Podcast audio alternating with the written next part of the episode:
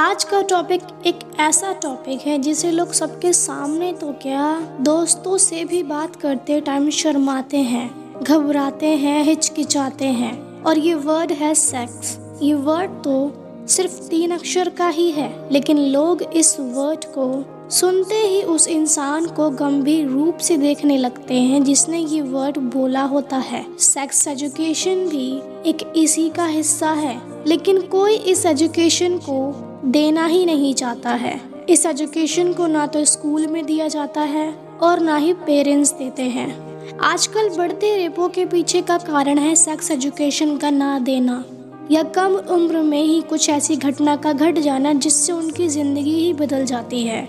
या फिर वो गलत कामों में फंस जाते हैं। ये सब होता है सिर्फ़ सेक्स एजुकेशन ना देने से। इससे भी कई ज़्यादा परिस्थितियाँ हैं जो हो जाती है। सेक्स एजुकेशन को टाइम से ना देने पे। पेरेंट्स कभी बताते ही नहीं हैं सेक्स करने की सही उम्र क्या होती है। पेरेंट्स कभी बताते ही नहीं है कि गुड सेक्स और बैड सेक्स क्या होता है। अब कितने लोग भी सोचेंगे कि सेक्स भी गुड सेक्स और बैड सेक्स होता है, या गुड और बैड होता है। हाँ ऑफ़ कोर्स होता है। गुड सेक्स का मतलब जिसमें ज़बरदस्ती ना हो। बैड सेक्स का मतलब जिसमें ज़बरदस्ती हो। यानी कि रेप सीधे सीधे रेप तो ये फ़र्क पेरेंट्स बताते ही नहीं हैं। पेरेंट्स नहीं बताते हैं कि गुड टच क्या होता है और बैड टच क्या होता है। वो ये एजुकेशन दे के अवेयर ही नहीं करते हैं, जिसके कारण एक टीनेज की लाइफ पे बहुत असर पड़ता है और सोसाइटी पे भी पड़ता है। लेकिन पेरेंट्स सेक्स एजुकेशन तो क्या? एक सेक्स वर्ड भी नहीं बोल पाते अपने बच्चों के सामने।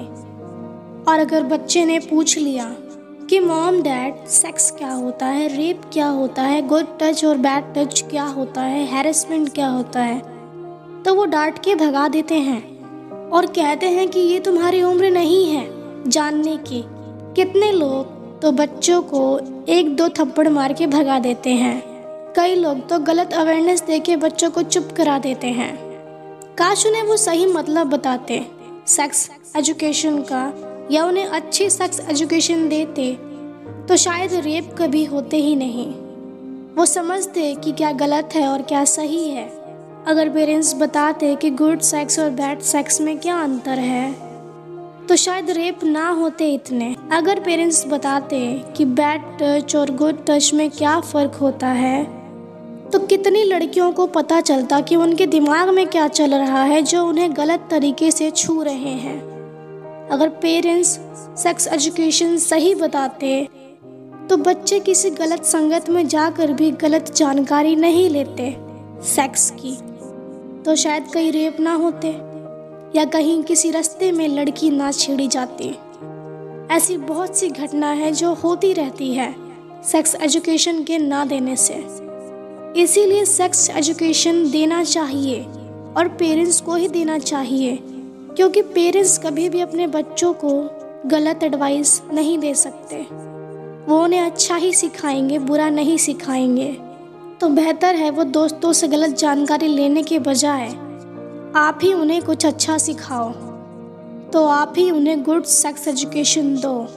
समझाओ कि क्या गलत है और क्या सही है।